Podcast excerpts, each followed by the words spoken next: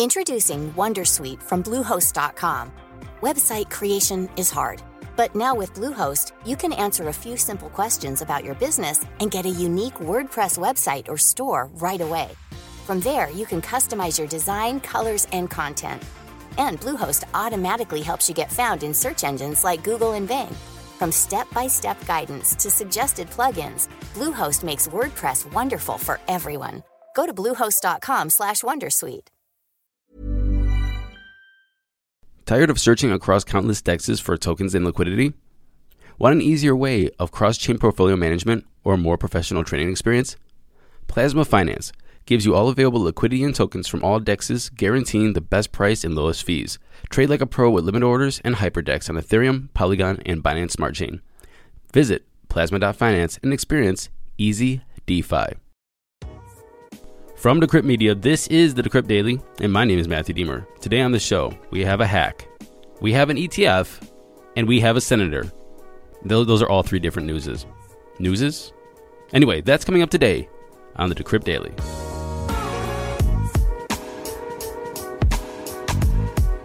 Good morning, everybody. Welcome to the show. Today is Thursday, December 2nd, 2021. I have something that is irritating me today but it doesn't have anything to do with crypto. So I'm going to tell you anyway because maybe it pisses you off too. So I get a lot of emails for political stuff, political fundraising. Obviously, as you know, I'm running for office. I'm running for U.S. Congress over here in Ohio, and the district is Ohio 13. And so, if you donate to my campaign or any campaign, uh, you are put into this like system of you know everybody knows that you donated so therefore your data your email your name everything is sold to every different political campaign. And so, I mean, usually, if you donate for a Democrat, it's sold to Democrats. If you donate as a Republican, it's sold to Republicans. And so now you're just in these different systems of getting emails for fundraising from different candidates around the state, around the country, even organizations. And I just feel like it's such a breach of trust and it's so just I don't know slimy and sleazy. Like of course, like you know, uh, legislators won't make a legislation so that they this practice won't happen because then it would be harder for them to raise funds and get people's emails and contact information if you can't just buy, sell, and trade information. Which, however, it's just such a horrible practice. And the reason why this is on my mind today is one, I don't know how I got on most of these lists because I have donated to a couple campaigns. Obviously, I'm running for office, so they can find me very easily. Uh, know that I am probably supportive, so they're going to target me. But so that's probably, I don't know how I'm on those lists. That's number one. Number two is that uh, somebody wrote me an email the other day and actually just today I, I, opened the email and they're like how do i keep getting these emails? And it's embarrassing to say that it's like it's not me selling your data. It is these sleazy companies that are in the middle of you know either fundraising or just like having bots or some kind of program or algorithm scouring the fec or donation data or whatever uh, selling your data and actually just basically siloing that data because they're doing the work and then trying to sell it to people. It's such a horrible practice. Oh, and lastly, the more you donate, if it's a dollar amount or how often you donate, the more they're going to target you because they think that you're a better donor. So if you donate once, then you're like kind of in the clear. If you donate twice, then you're going to be more targeted. If you donate big amounts, then you're more targeted. If you donate 20 bucks for a lot of times, then you're even more targeted. Tell me what you think about this practice. Matthew Aaron at decrypt.co. And also, maybe this is a good time to, to talk about identity on the blockchain or digital identity or controlling your identity and data. Hmm. Anyway, let's get into those crypto prices. Here comes the money. Here we go. Money talk. And I'm recording this at 10:50 Eastern Standard Time and I just realized how late it was. Bitcoin is sitting at $56,350, down 3.7% in 24. Ethereum, $4,526, down 4.3%. Binance Coin, $620, down 4%. Tether's number 4 and Solana's number 5 at $227, down 0.8%. Running off the top 10, we have Cardano, XRP, USDC, Polkadot, and Dogecoin. Total market cap, we're at 2.59 trillion, a BTC dominance of 41, and an F dominance of 20.7%. Now it's time for coin of the day.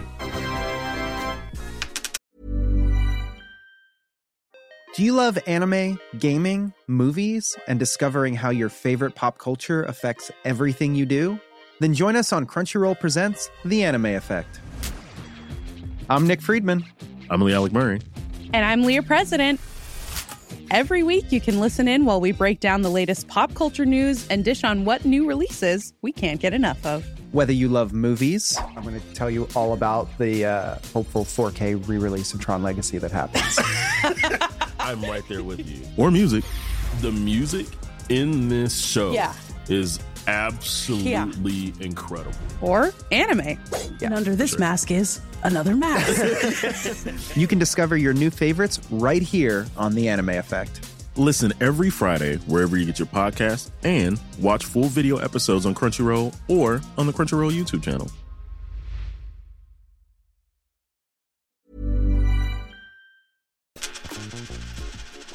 And our coin of the day today is an oldie but goodie. Navcoin. Actually, I hodled a Navcoin. It was one of my first coins I bought back in 2017. Right now, it's sitting at rank 817 on CoinMarketCap. Its ticker is NAV. Its price right now is 37.1 cents. Its current market cap is 26.8 million. Fully diluted is 27 million, so it's called 100% in circulation. I think my average cost for NAV back in 2017 was around 30 something cents, maybe 40 cents. Well, its all time high was $5.53 set four years ago. Obviously, I was hodling during that time. It was set on January 7th of 2018, and I didn't cash out because all of my shit coins I thought were just going to keep going to the moon, even though I didn't realize I was on the moon living very comfortably. It's down 93% from its all-time high. Its all-time low was seven years ago in 2014 when it pretty much when it launched. It was at 0.0005 cents. It's up 73,000% since then. So what is Navcoin? Navcoin, like I just said, launched in 2014 and it's an open source digital currency offering fast, reliable payments with innovative technological privacy features. Storing coins on Nav Wallet allows for making public or private transactions, earning rewards, and staking through network validation or mixing coins for privacy enhancement, and having a vote in project proposals. Basically, it's a coin that's focused on payments and privacy. Where can you buy it? Binance for the most part, and Bittrex. And that's NAV. Number 817 on CoinMarketCap, ticker NAV.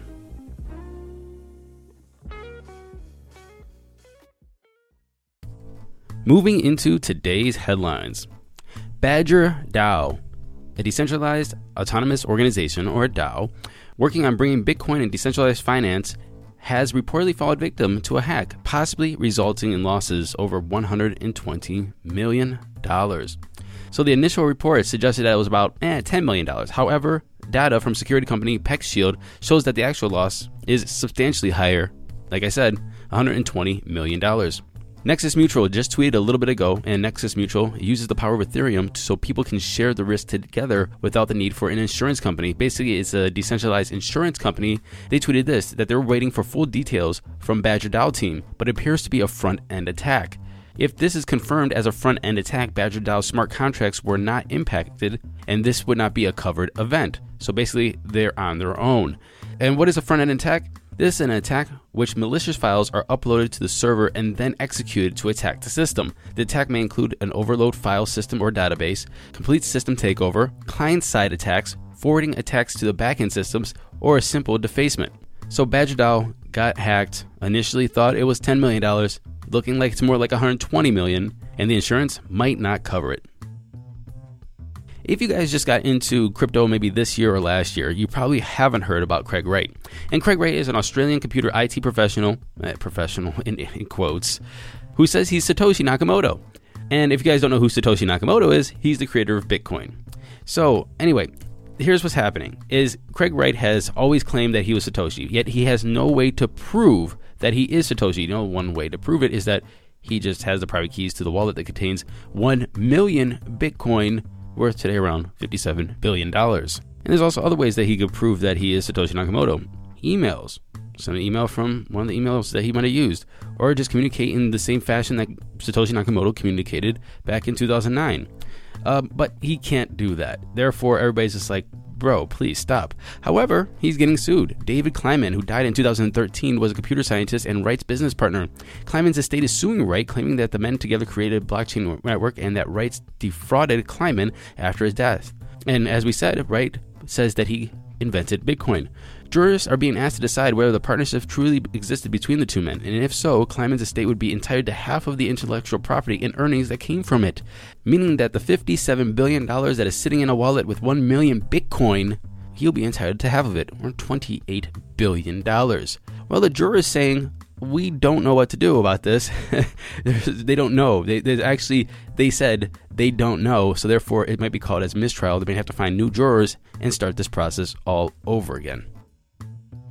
I said this on the show before, and I wonder if they got the idea from the show. It's pretty an easy and obvious idea, but I always said that I wish I can buy an ETF of NFTs because NFTs are blowing up. I don't want to buy a bored ape. I don't want to buy a degenerate ape or a dapper dino or a zombie toad, which I did buy a zombie toad and I think it was a rug pull. so there's that. Anyway, Crypto asset company Defiance is launching an NFT ETF, says Bloomberg. The Defiance Digital Revolution NFT or NFTZ will track blockchain and NFT related industries. Take my money. Take my money. This is not financial advice, but take my money, not yours. The fund is a, in quote, a great way for investors to gain access to not only the fast growth blockchain technology aspect of the digital world, but companies involved in the renaissance of NFTs, said Sylvia Jablonski, the CIO for Defiance ETFs the NFTZ tracks firms exposed to blockchain and NFT market. At the time of writing this article on Decrypt, not written by me, but written by a wonderful Decrypt writer, uh, this fund includes Coinbase, Silvergate Capital, and Bitfarms.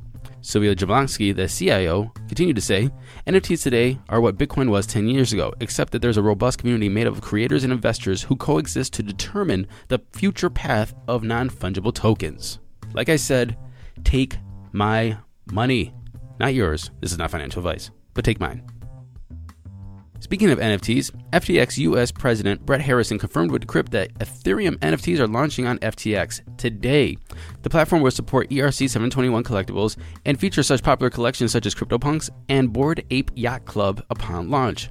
FTX US Marketplace is a centralized custodial exchange. That means it has the same level of know your customer or KYC identity checks as the FTX US cryptocurrency exchange itself. And the NFTs must be transferred to the marketplace's own platform to put them up for sale. FTX NFTs is currently the only marketplace that supports both Ethereum and Solana NFTs.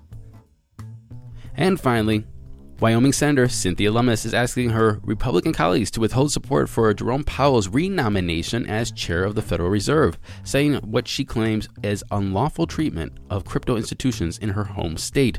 And if you think she's only wagging the finger at Jerome Powell's nomination, no, no, no. She's also urging Senate colleagues to block President Biden's other Fed nominee, Lael Brainard, unless the pair of nominees adopt a more crypto friendly stance.